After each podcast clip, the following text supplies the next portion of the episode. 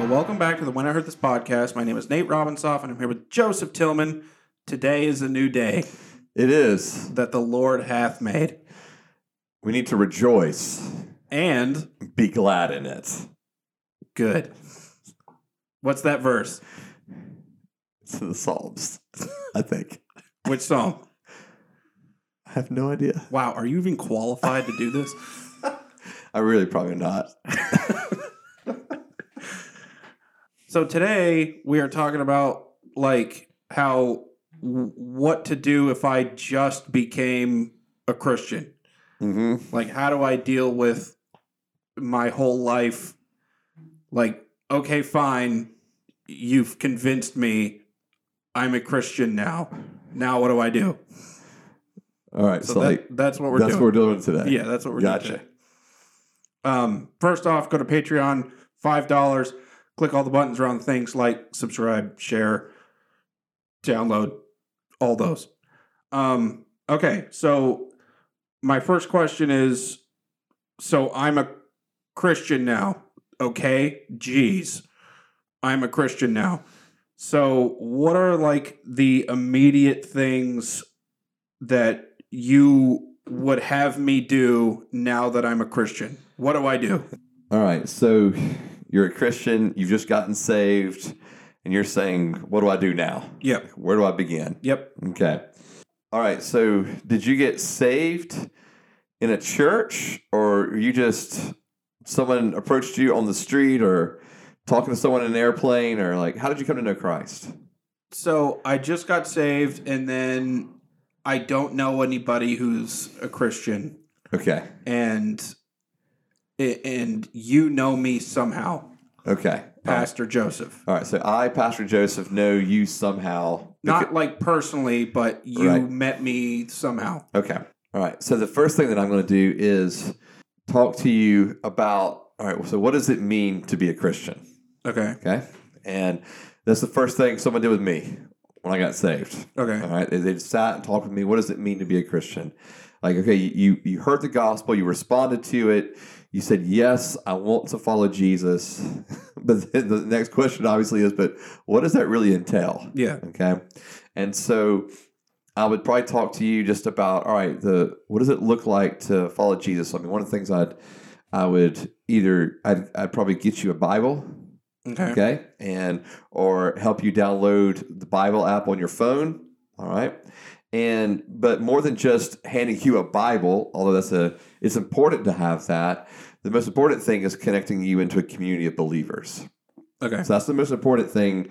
Like, so for point one, I'm going, how do I connect this individual that's just come to know Christ to a community of believers? So that's one, like connect them to those community of believers.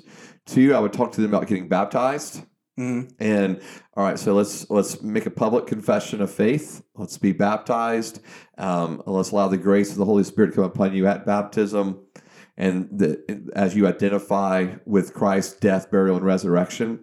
And then three, I would want you to begin being discipled.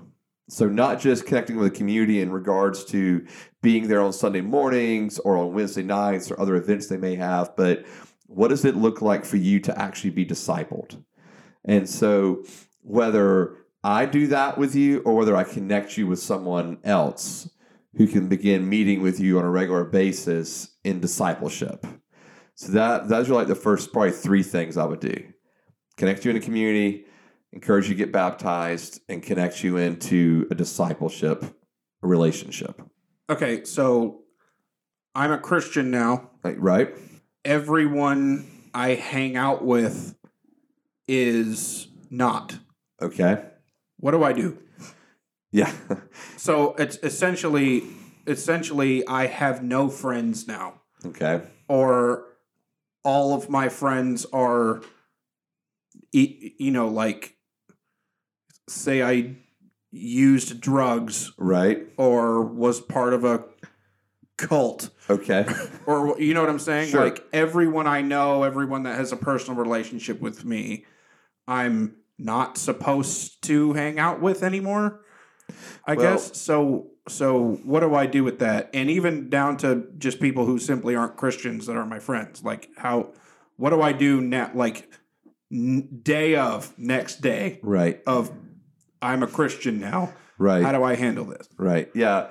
So I, I do think you have to make the distinction between people that are going to be in your life that you know that you can't be around because maybe not because they're even just bad people, but just because if they're, let's say, you've gotten saved, you don't want to be in an environment where people are doing drugs, using the example you gave, then you probably don't want to be around the people that are doing drugs too, right? And that may want to encourage you to come back into that lifestyle. Right. And so there there are those people that you may for a season, I'm not saying forever, but for a season may have to kind of just distance yourself from as you're trying to break off of those things, um, whether it's alcohol, drugs, whatever it may be, and you're you're coming into this place of going, okay, I need to I need to be in a community of believers. So that's that's the first thing. I've, I've got to find these, you know, a community to connect with. But also, there are going to be people in your life that maybe aren't Christians,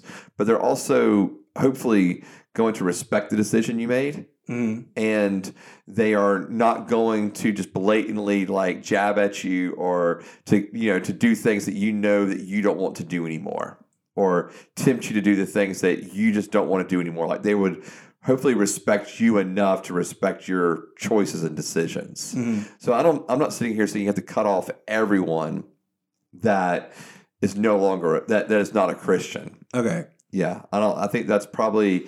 Um, I do think it's wise counsel to be careful to just to be careful to discern who is it that I can that I can be with in this early stages of walking with Jesus. And but I think as we grow, one of the things you see Jesus doing, and he's getting his disciples, and they're with the same people, so they're still sitting like they're often going to go eat with individuals um, that are that that are not quote unquote religious. You know, they're they're known as the tax collectors and the sinners, right? And Jesus having I mean he's he's they're having a good, great time with them. So he doesn't see anything wrong with it. And he's got his disciples in there with him.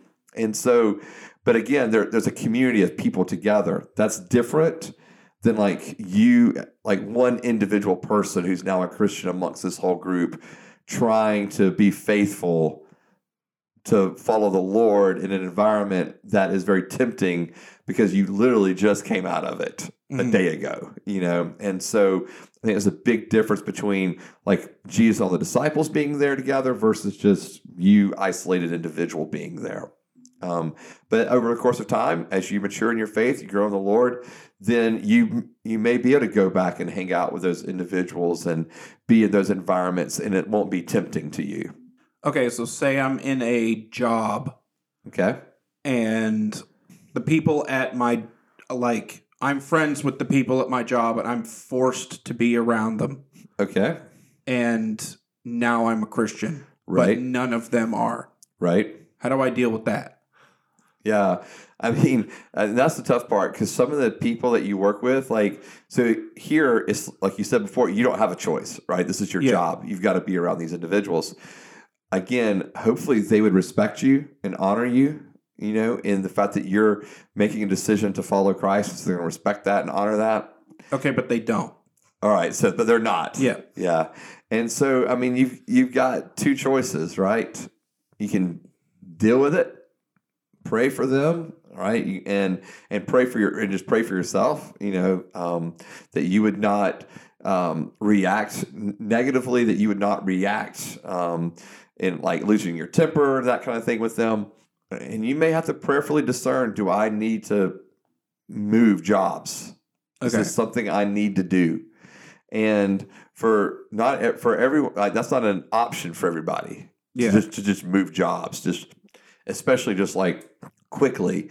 And so, uh, but you you will have to make some choices and decisions. I think one of the things that makes jobs more difficult is when you're being asked by an employer or you're being asked by your coworkers to do things that you now deem unethical right and there's just lines you can't cross now. Um, and so you're not going to fudge the numbers. You're not going to tell a white lie just to get another client, right? You're Mm. and so you're there's these ethical boundaries that will begin to be established in you that will not always um, that will always that will not always be accepted or tolerated in your work environment. And at that point in time, you really just may have to quit, you know, and find another job because you can't keep going down the route of choosing unethical things. Um, and if you just are constantly like, I will not do this, I will not do this, you may get fired anyway. So, like, those things are there, they're real, they're options, but I, I would hope that for in most situations, people in your job would again respect you but in a situation like you said where they're not. So maybe they're ridiculing you they're um, they're mocking you they're or they're just like that's just stupid Mhm. right? Like that's doesn't make any sense. Like why would you do that? Like why all of a sudden you become why are you becoming like holier than thou and all that kind of stuff? I mean you're gonna have to just pray and just ask the lord just to help you you know bite your tongue and you know hopefully when they're mocking you you can you know be kind to them in return um, and hopefully over time they'll see that your response to them is pretty different than their own you know and and that they'll tame that down some uh, would be my hope that if you're responding with kindness and you're responding with grace to individuals that are ridiculing you or mocking you or whatever it may be um, that they would themselves realize, wait a minute, he's you know, this person's not um, they're not losing it with us. They're not like all they're doing is being kind and gracious. Like the least we can do is be that in return. So what I'm thinking about is I'm a new Christian, so I don't necessarily know how to do any of those things. Like I don't I don't know what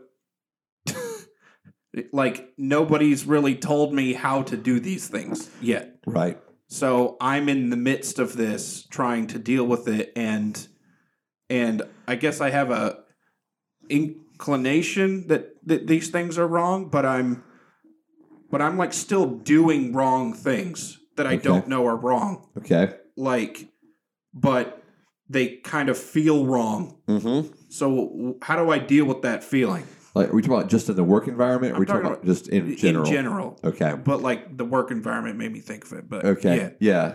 So, well, I, I think this goes back to okay, two things. One, this goes back to why being in community and being in a discipleship relationship is really important Mhm.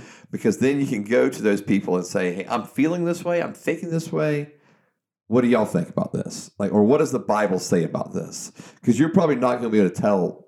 You're probably not going to know what the Bible says about it, right? Or what does the Lord think about this? You may not even use the word Bible. Just well, as a Christian, am I supposed to do this? Am I a Christian? Am I okay doing that? Like, and you're still trying to get a, a bearing of what's okay. Mhm. Um, and so you're going to run those things by people. But then, secondly, you're absolutely right. Like, not everything is just going to, you know, happen overnight where you're just completely transformed and know everything to do.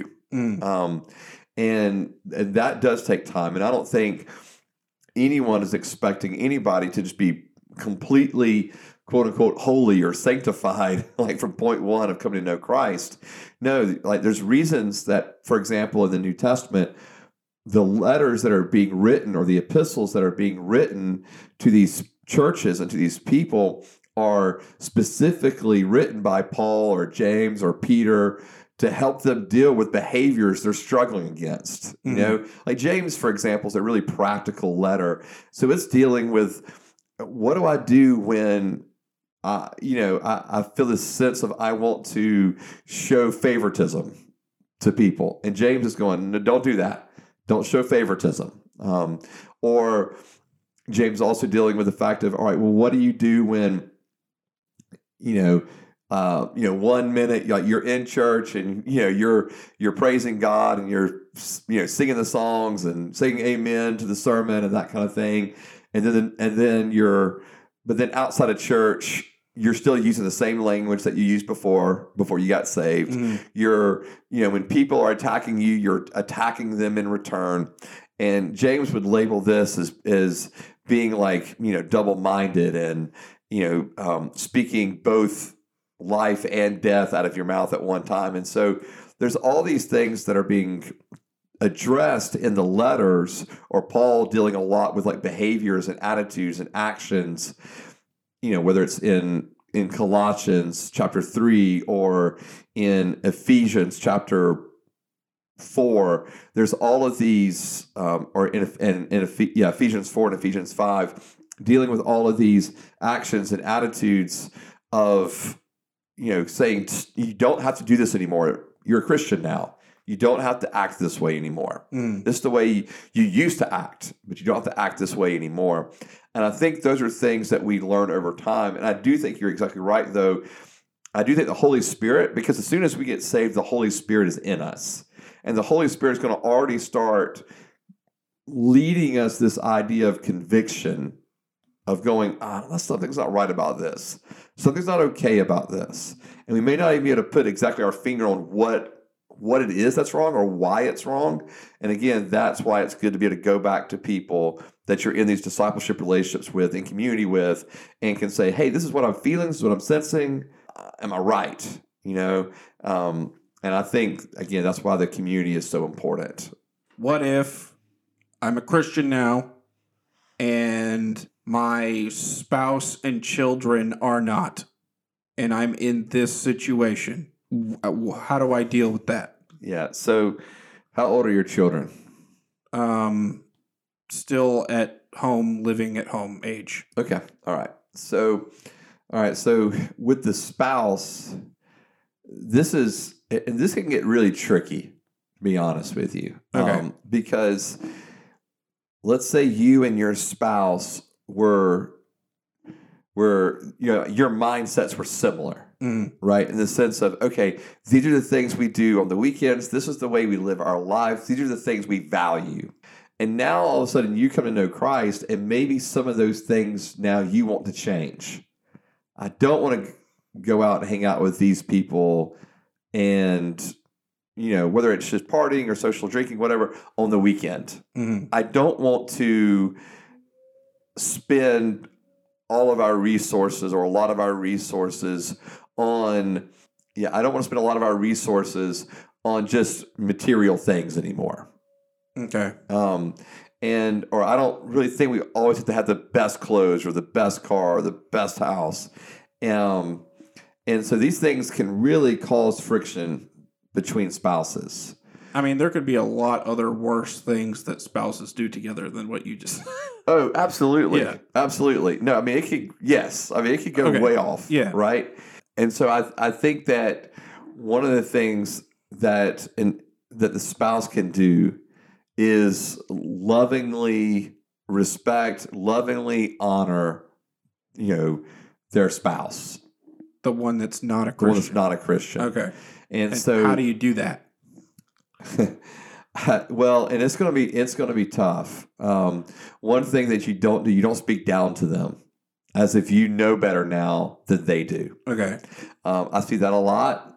That happens. Like you know, a spouse would come to the Lord, and now they're like, "Oh, well, now I know what's the best way for us to live, Mm. the best things for us to do." Well, okay, but the spouse that doesn't know Jesus doesn't know those things yet, and you can't force them to that, and so you cannot speak down to them.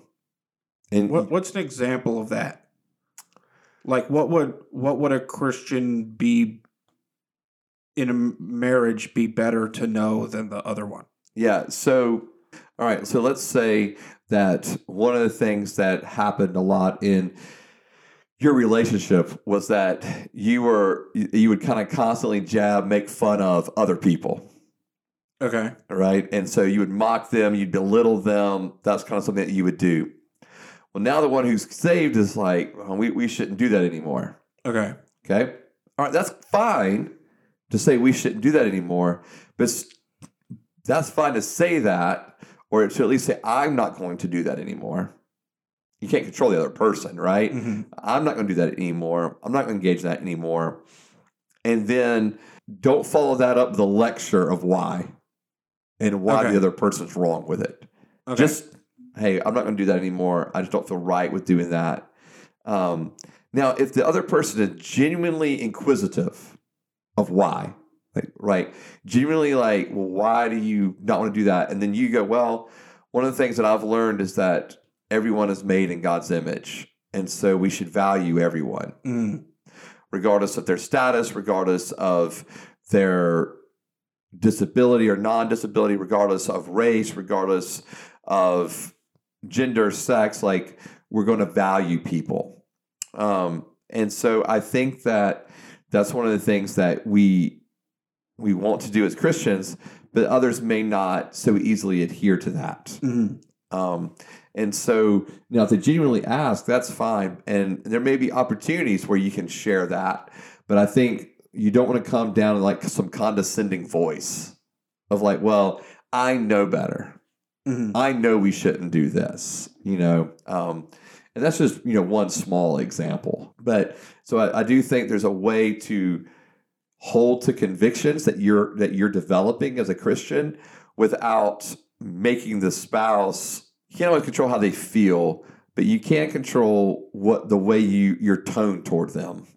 And I think maybe that's probably the most important thing. Um, and there's times you're gonna have to draw the line and go, nope, I'm not doing that. You know, no, we're not doing this. No, we're not going. And I think it gets even dicier with the kids Okay, so the kids. because here's what happens with the kids. Now, you as a Christian are wanting more than likely to expose your kids to church, but you've not been going to church. And maybe your spouse takes the perspective of that's fine, you can take the kids, but I'm not going. So then you're telling the kids you're going, they're going to church. And depending on their ages, you may get some pretty tough resistance from them hmm if they're used to on Sundays doing things with dad or with mom and or maybe just having the day off to do whatever and now or can sleep in whatever it may be and now they're being told get up get dressed you know we're going to church um, they may not love that they may not love going to church they may not love the environment of the church Mm. and so I think that can be tough with the kids too. And so I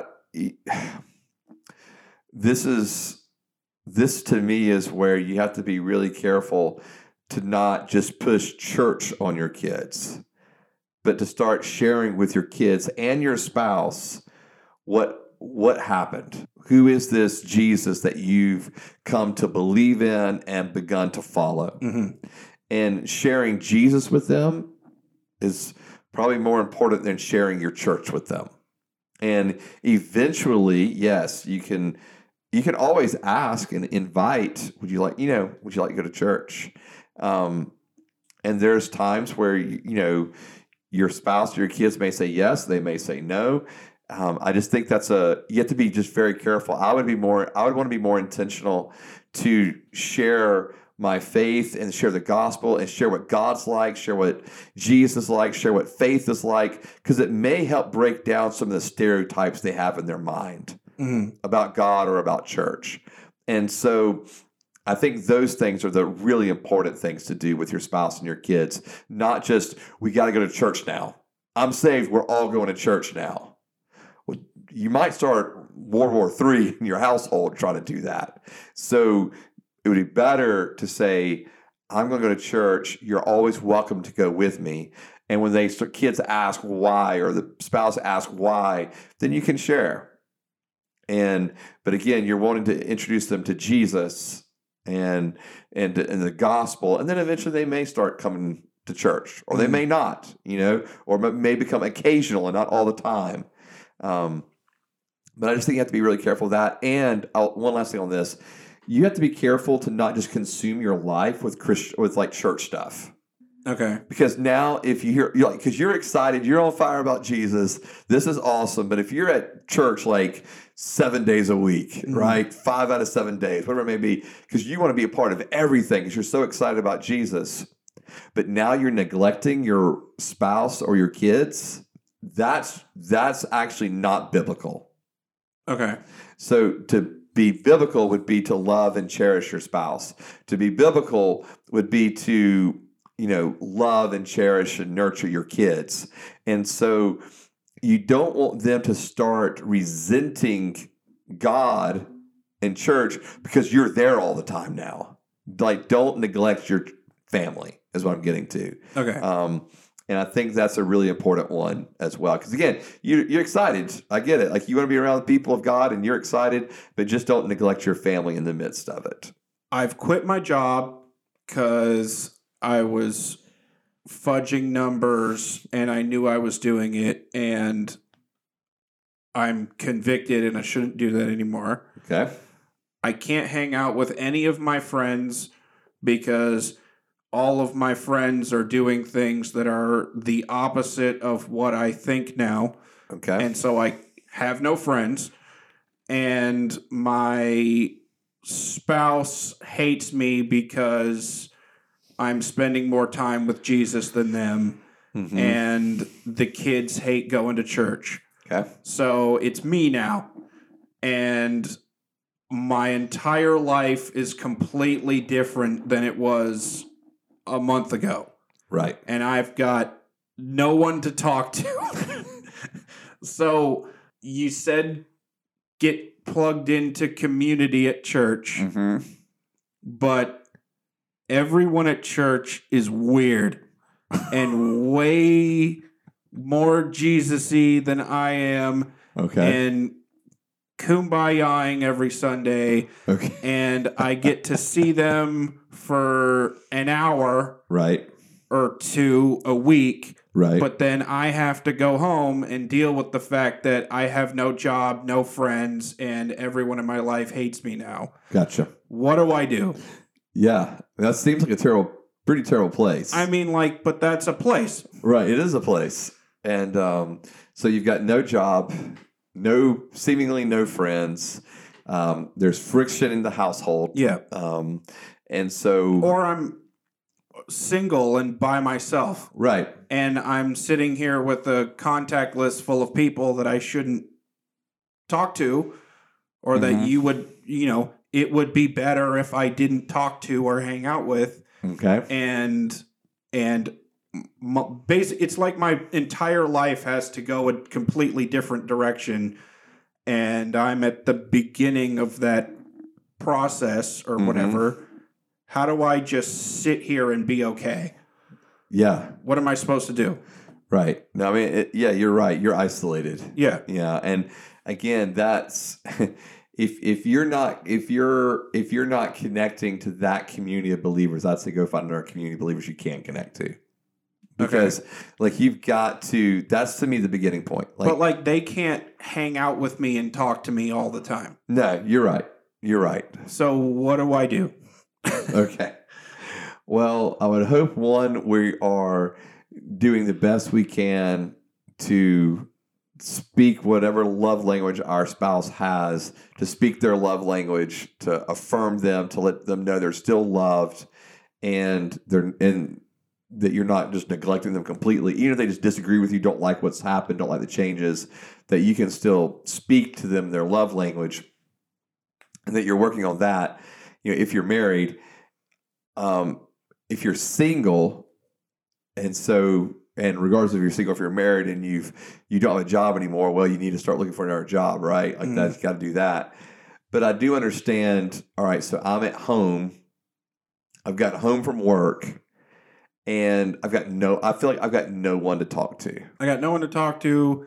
I'm not supposed to drink when I get home and do anything normal that I used to do or sit there and watch porn like I used to do or I can't do anything. I like Right? Yeah. Like everything's just completely radically the changing. none of the f- fun things that I enjoyed doing I can do anymore. So right yeah i mean i get it and uh, again if if you're if you're single then i would i would drastically go out of my way to connect with a, a community of believers that has a that has people that you can connect with Mm. that are in your same season of life and and even if it's not the primary church you're going to on a sunday morning that you're that you find a church that has a strong singles you know ministry that has a that has people because the singles are more likely to hang out and do things right Okay, yeah. it, it almost regardless of season of life if there's like they're more likely to do that Mhm. and hang out if so i do think there's if you're single and it's interesting to me i've got a close friend and you know he's uh, you know in his forties, single, and he actually believes it's the loneliest demographic of the church. The single people. This, yes, That's because they're single. yeah, and they're not, and there's and a lot of churches though have like things for like the kids and the youth and maybe even college age, Mm. and then they have things for like families.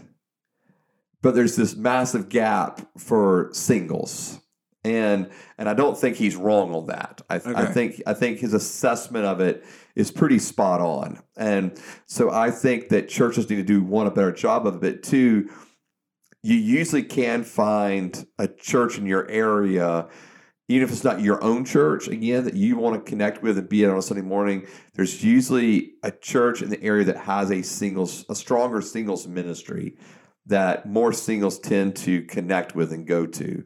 Um, so I do think you can find people on that front, right? If you're married, to me, that's like that's a hard one because you can't just like you know um, neglect your family. Mm. and and so you're wanting to be with your spouse and hopefully you still i mean I, i'm you know and I, I know that in the scenario you've painted the there's tension in the household.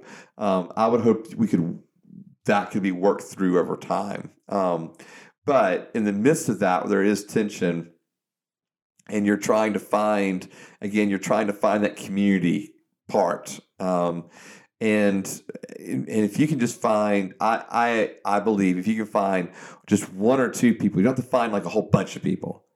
But if you find one or two people you're connected with on a discipleship level in community i do think that gives you more of um, an opportunity to be able to call to be able to text to to be able to reach out to them and let them pray with you through those situations and those kind of things.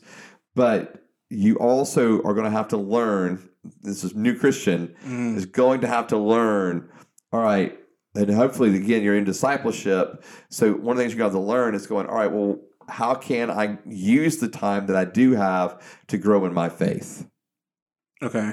how can i use that time to grow in the word what are podcasts like this amazing podcast that i can listen to This one. even this one Shameless. a shameless plug. And uh, and so, what are podcasts I can listen to? Who are um, are are there worship teams that I enjoy listening to their music? Like, and I know that's still in isolation. But the point being is, but can I use that time to grow in my faith? Mm. And I think there just has to be all right. Well, if I'm not going to do the things of the world, then I'm I need to do the things of the kingdom, and that may be I need to read my Bible and grow in the Word. I need to have a devotional because you may not. You know, you, maybe you'll sit there and go, "Yeah, I'll read Genesis through Revelation," or maybe you just need a devotional. You can read one page, a little devotional, and some verses to read with it, and help you begin to grow in your faith that way. And again, I, I still know you're not going to sit there, you know, all day long and just read your Bible. But there is what can I do to grow in my faith? I think is a good question to ask. Like, what? How can I use this time to grow in my faith? My experience is that have experienced all these things that the majority of the people that I'm communicating with at church have never experienced Okay. and don't know how to relate to. And so the response is like, well, the the pray about it response and the or they do relate to it and but but it's a thing that we just don't talk about like hey i don't want to like it feels like people in church don't want to let you know that they have ever sinned before Yeah. Yeah. and so I, I guess what I'm saying is finding those people to connect to and to relate with because I feel like that's what new Christians are looking for is someone mm-hmm. to relate to why they have decided to become a Christian. Right. And so how how do I deal with all that? Yeah. And is that is that is that a thing? Yeah. I mean, I think it's absolutely a thing. Okay. Yeah. So, in other words, you're wanting to find uh, you're wanting to find a community or at least some people that are relating, connecting to you from where you're coming from. Right. They can understand where you've come out of Right. and can help walk alongside and say, "Hey, I've been there. This is how I progressed in my faith journey." Yeah, and sometimes even just like want to or be willing to talk about those type of things. Right. Yeah. Sure. Yeah, and, and I think and I think you're right. I think unfortunately when you come in on just a Sunday morning, you know, most people you know, because let's say they've come to the Lord, so I don't know necessarily they're even trying to put on mask, but they've they've come to the Lord and so they're there to worship and they're there to, you know, learn and that kind of thing. And I do think that at times they can forget from which they came, if that makes sense, and forget that there's others around them that need to be connected with. Um, okay. because you're right. Like in in every, I would I would suspect, and I won't say every single situation, but I think in a lot of situations, when you go into a church, there is someone in that church that has been through a similar journey as you. hmm You know, no one person's journey is exactly the same as another's. Okay, we get that. Right. But I do think you can find people in there that have similar situations. And again, I think this is the the part of connecting into these discipleship groups, you know, um, and or discipleship relationships. So let's say you go to the pastor and you're saying, "Hey, pastor, you know this is this is my story. This is how I came to know Jesus. This is where I'm coming out of. Is there someone here that you think would be willing to talk to me and connect with me on that level? I bet that pastor's going to know someone that's got a pretty similar story that they could connect you with, and and so that may be a beginning point to find the pastor or one of the associate pastors and just share with them, "Hey, I'm looking." I'm looking to talk to someone that's gone through the same thing I have. So I think that's perfect. I think it's perfectly fine for that individual to do. And I know that's putting a little bit of the impetus on the person to say, you've got to do it. Right. Um, so that's one. But then two, I'm also hoping the churches, that they're seeing new individuals coming into the church, that they're taking an initiative to say, let's help these individuals connect to people. Right. That's my next question. Like, what is church protocol deal with new people at church? Yeah, I, it, it really varies Okay. from churches. Some churches, you go there on a Sunday morning, and they will not have a clue if you're new or not. Yeah. Um, and so there's nothing that's going on, you know, unless you like, unless you're look like you're on their website and you see these are the ways I can connect, and then you contact those individuals or Right. because they'll usually have like a point of contact that you can contact if you want to connect into a small group or to another you know ministry area okay? And so there's so there's that. And then there's other churches that when you go you know they'll ask hey if you're a visitor come to this tent after service or come to the tent before there's visitor tent before service. But that's still on the person.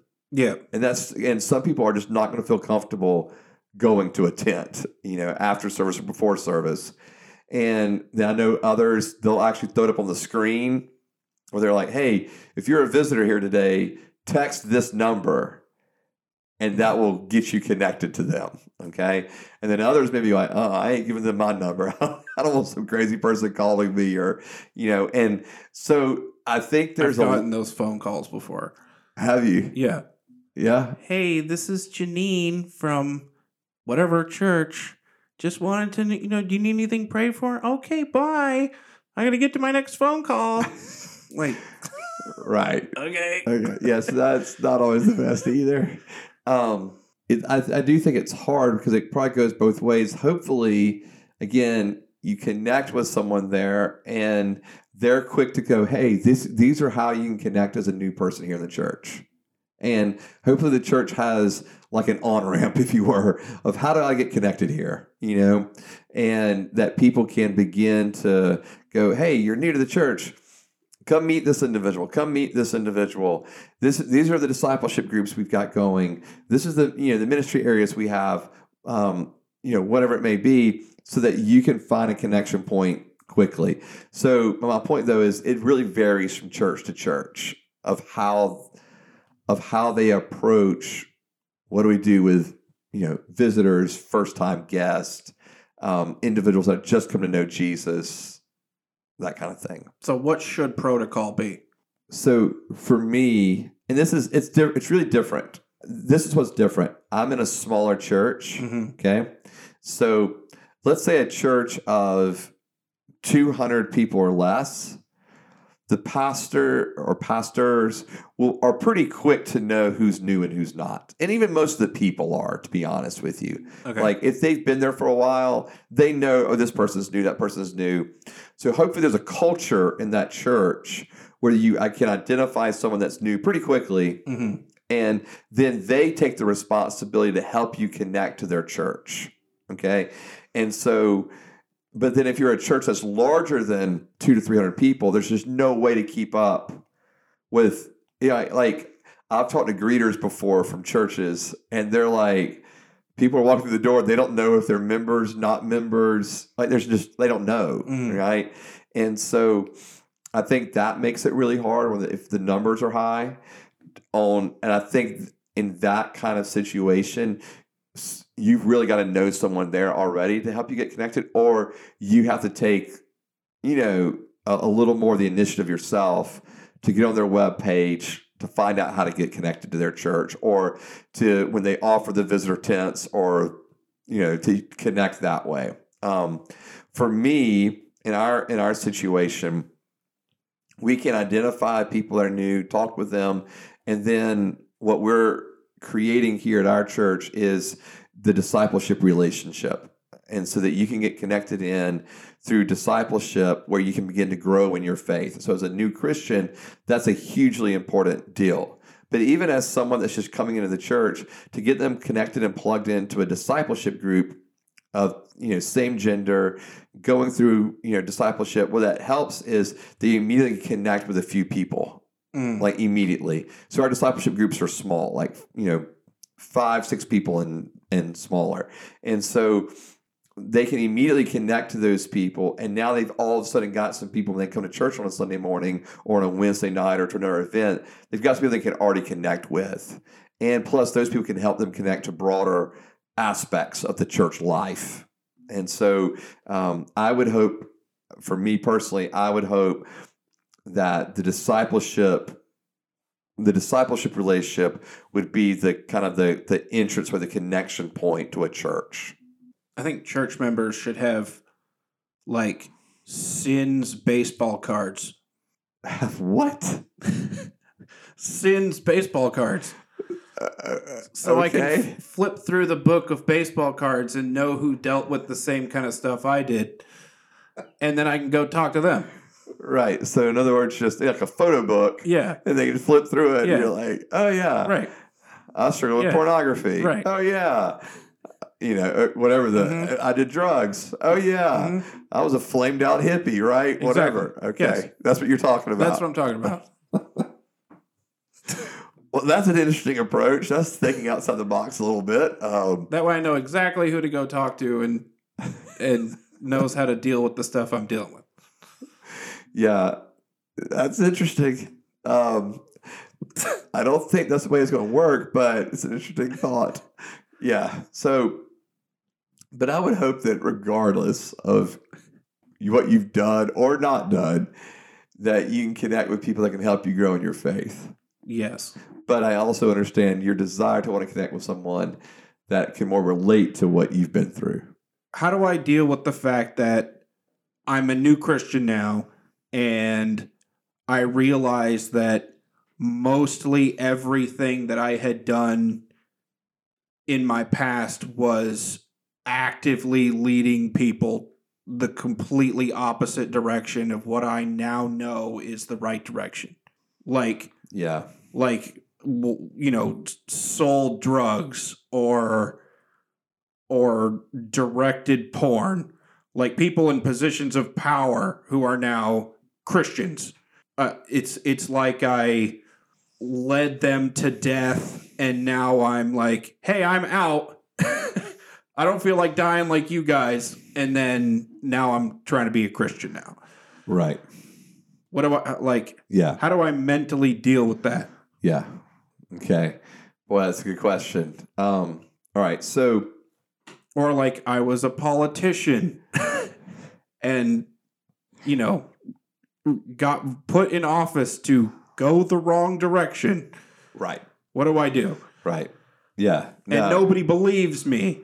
And yeah, no one believes that you've changed. That nobody you're believes that I'm actually going to change and the Christian community doesn't like me and all of that.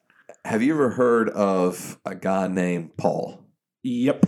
that wrote a lot of the New Testament? Yes. Okay. And so, what you're describing is Paul's story. Okay. like right on. Okay. So in Acts chapter 7, we're introduced to an individual named Saul. Okay. Mhm. And Saul actually is the one that gives approval for the first death of like putting to death of a Christian. Okay. So Saul is a religious zealot, and he believes that he is doing. He's a so he's a he's a Pharisee, and he's a religious zealot. He believes he's doing the right thing by approving of having Stephen stoned to death. Okay. Who Stephen has was a Christian. Stephen was preaching the message, and Paul, as a Jew, believes that the right thing to do with Stephen, who he believes is blaspheming against God by claiming that Jesus is God, Saul says, stone him. Okay? And they kill him. hmm And then right out of out of that, the end of Acts 7, going into the beginning of Acts 8, it talks about how Saul then led this massive persecution of the church. And it says in verse 1 of chapter 8 Saul agreed with putting him to death. And on that day, a severe persecution broke out against the church in Jerusalem. And all except the apostles were scattered throughout the land of Judea and Samaria. Devout men buried Stephen and mourned deeply over him. Saul, however, was ravaging the church. He would enter house after house, drag off men and women, and put them in prison. So that's how we're introduced to Saul of Tarsus. And then in chapter 9, we come back to Saul. So, chapter 9 in Acts, and Saul is going on the Damascus, on, on his way to Damascus. And so in chapter 9, verse 1, it says, Now Saul was still breathing threats and murder against the disciples of the Lord. He went to the high priest and requested letters from him to the synagogues in Damascus, so that if he found any men or women who belonged to the way, he might bring them as prisoners to Jerusalem. As he traveled and was nearing Damascus, a light from heaven suddenly flashed around him, and falling to the ground, he heard a voice saying to him, Saul, Saul, why are you persecuting me? Who are you, Lord? Saul said. I am Jesus, the one you are persecuting. And he replied, But get up, go into the city, and you'll be told what you must do. So Jesus came back. Yeah. Well, he had a vision of Jesus. Okay. Yeah. So Saul has this vision of Jesus, and it says that the it was, the light was so bright that like actually his the the his individuals that were with him saw the light. They didn't see Jesus. They didn't really even hear Jesus, but it freaked them out. But for Saul, he heard Jesus and saw Jesus in this, in this seeming like this vision that he saw Jesus. And so now Paul, or excuse me, Saul, Saul of Tarsus, is convicted and knows that Jesus is real, is alive, did resurrect from the grave, and is God After he's killed a bunch after of he's Christians. killed a bunch of Christians Okay. and had them thrown Just in prison Just because they were Christians. just because they were Christians. okay. So Saul has done these horrific deeds, right? So he is under his kind of leadership. Christians have been killed. Christians have been thrown in prison. Families have been broken up. Um, and so this is what Saul has done in his past. And now all of a sudden he comes to a revelation of Jesus. And then an individual named Ananias comes, and because the Lord instructed him to go to Saul, so Ananias comes to Saul, although Ananias was terrified to do it because he knew what Saul had been doing. Mhm. But he comes to, to Saul, prays for him, baptizes Saul, and then Saul begins to proclaim that Jesus was the Messiah. So he just shifts gears completely. Okay. And so he's he's been doing he, he does this for some time, and then he goes up to Jerusalem. So after it from and it seems to be that after a few years he's going like up to Jerusalem. Mhm. Okay. So then after about 17 years, so it's quite a long period of time, Saul goes up to see all of the all the apostles in Jerusalem. Mm. Okay. Now, prior to this, he had he had gone to see Peter and James. And but here in verse 26, it says, When he arrived in Jerusalem, he tried to join the disciples, but they were all afraid of him, since they did not believe he was a disciple. Barnabas, however, took him and brought him to the apostles and explained to them how Saul had seen the Lord on the road and that the Lord had talked to him, and how in Damascus he had spoken boldly in the name of Jesus. And so Saul is dealing with the same thing. Even when he comes to the believers or the apostles in Jerusalem, they're like, "Nah, we don't, we don't, we don't believe you." And so, what you're describing of someone that's done horrific things in their past, Mm. and so kind of to and to make sure I'm clear on this, so Saul does this, and then he, it does seem like there's sometime he's in Damascus. Three years later, he goes up, visits Peter and James, the Lord's brother, and speaks with them in Jerusalem. They send him back away, and then 14 years later, he finally comes back to Jerusalem to talk with all of the apostles. But during all this time, they're still concerned is Paul really saved? Mhm. Did he really have his life changed? Or is he the one that's just trying to maybe kind of get in, find out where all the Christians are so he can have us all killed? Right. All right. And I know I keep going back between saying Saul and Paul. I Right. apologize. It's the same person. Okay. Saul is his um, Hebrew name, Paul is his Greek name. Okay. Okay, so apologize. It's the same person. Um, he's most oftenly known as Paul. Okay, so Paul here is is finding himself in a similar place of someone you're describing. They've done horrific things in their past. People that are around them that are Christians aren't really sure they've really changed. And but I think the biggest thing is, you know, or not the biggest thing, but the first thing is, all right, what do I do with what I've done in my past? Mhm. Like, how do I deal with this? Like, so Saul or Paul actually had people put to death for being Christians. So talking about leading, like leading people astray. He was leading other Jews to arrest Christians, other Jews to have them thrown in prison. He approved of other Jews killing Stephen. And so he's having to live with the fact of all of this that he has done. Okay. And in Philippians chapter 3, I believe we kind of get an insight into the way that Paul began to, he had to reconcile what he had done with who he now is and how could he move forward, right? Mhm. Because if he didn't find a way to move forward, he would have been paralyzed in guilt and in shame. All right. And so in Philippians chapter 3, then, Paul says, Not that I have already, so chapter 3, verse 12, not that I have already reached the goal or am already perfect, but I make every effort to take hold of it because I also have been taken hold of by Christ Jesus. Brothers and sisters, I do not consider myself to have taken hold of it, but one thing I do. So, this is the one thing he says that he's doing forgetting what is behind and reaching forward to what is ahead.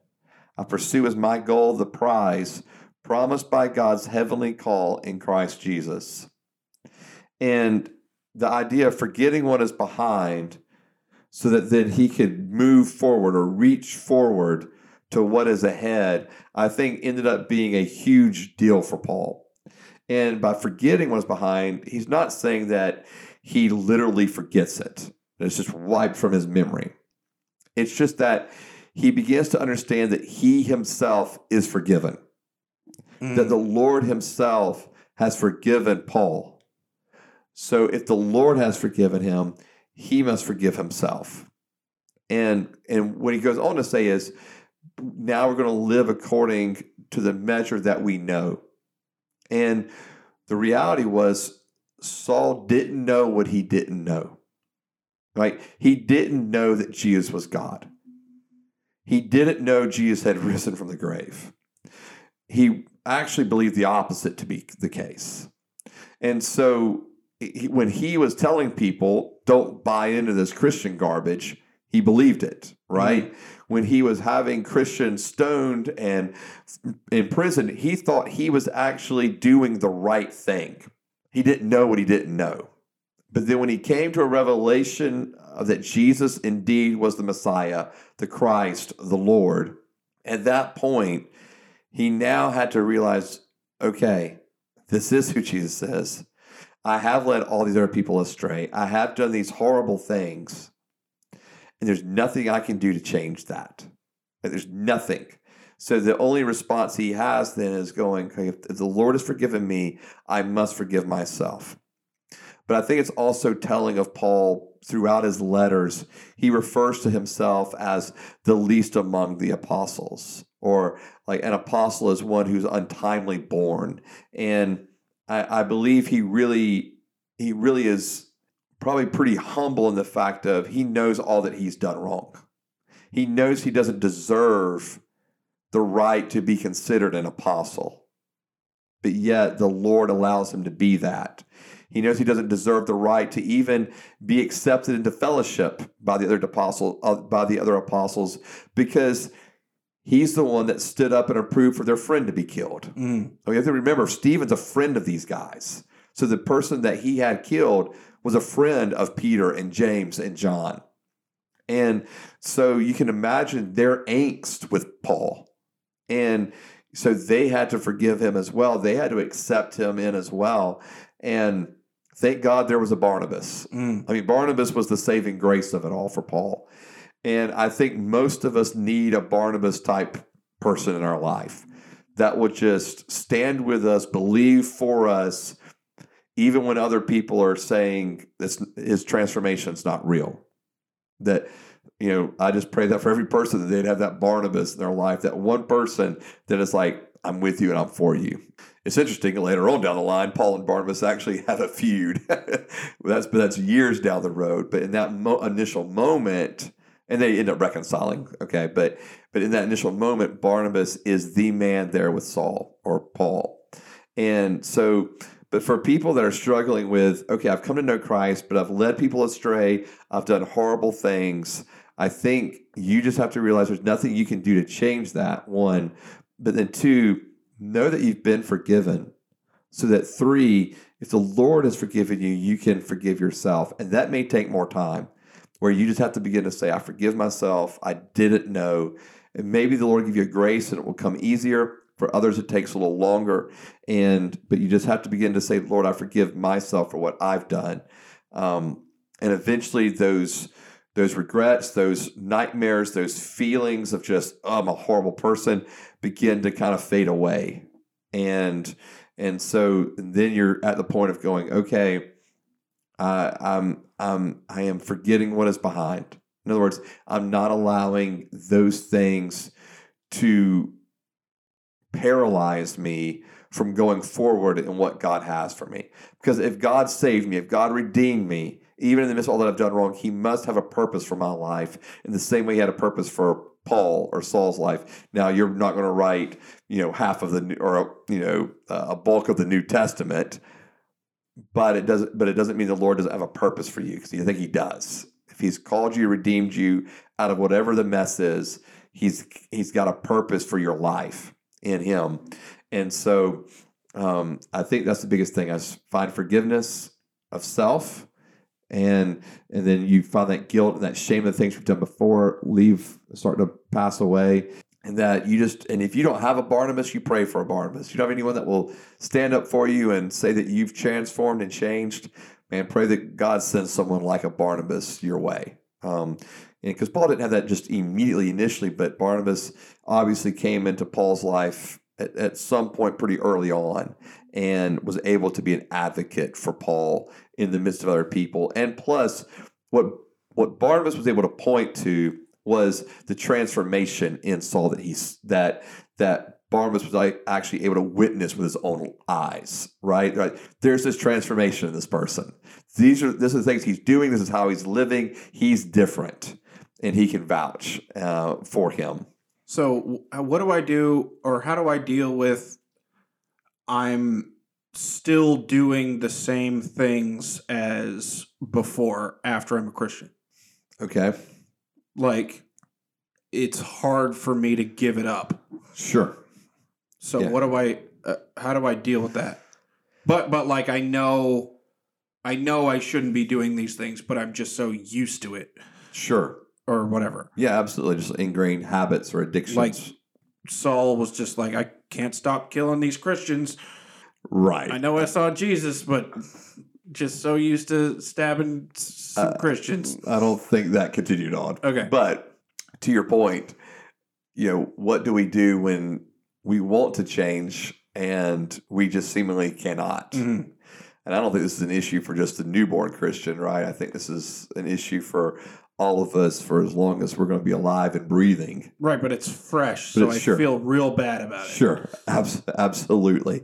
And and again, I think that's part of being in that discipleship relationship, right? That whoever you're in that discipleship relationship with will help you be able to walk through finding forgiveness for self and for what you've done, re- learning how to repent, um, learning what true repentance is, and and also n- be able to encourage you. Hey, this is a journey. We're going to get there. Mm. You're going to get there and that Jesus and learning that Jesus isn't just like turning his back on you every single time you screw up. You know, like he came for you while you were in the midst of all the screw up. And even after you come to know Christ, yes, we do want to we want to we want to live to the standard that we know we've been called to live, whatever that is at that moment in time Mhm.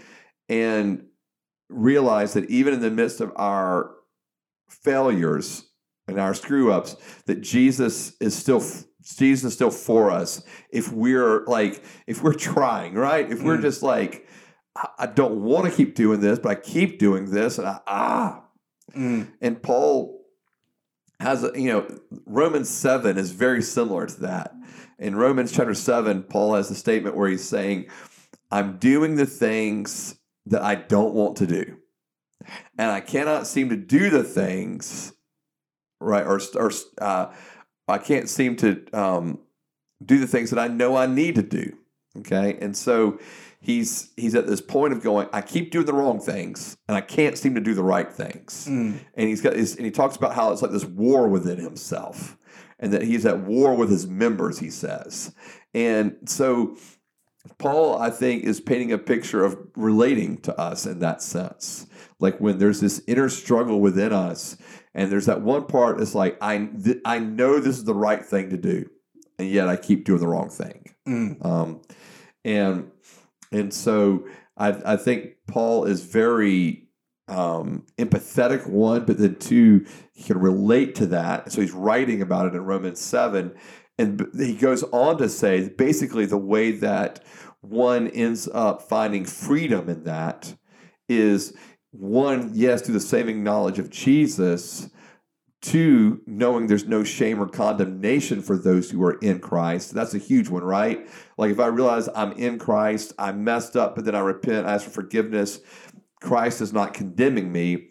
But then three, it leads into this long description of the power of the Holy Spirit in our lives that will empower us, enable us to do that which is right. Um, and so, and to put to, you know, what it talks about is putting to death the deeds Mhm. of of our flesh okay our, the, the fleshly things that we want and or desire and so there's this reality that the spirit of god is empowering us to have victory in these different areas too. Um, and so I think all that's there at play where there's this, you know, the recognizing of the struggle.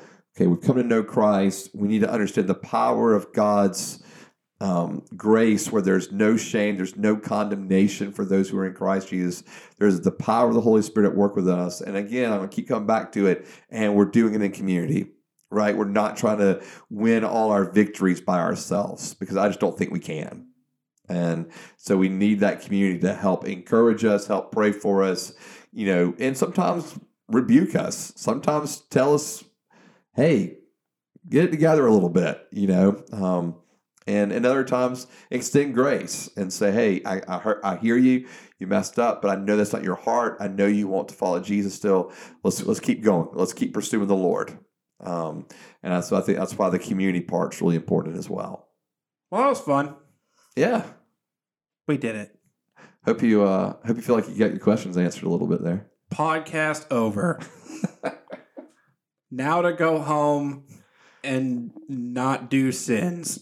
Yes, as Jesus told the woman who had been caught in adultery, go and sin no more. Right. So that's my charge to you, Nate.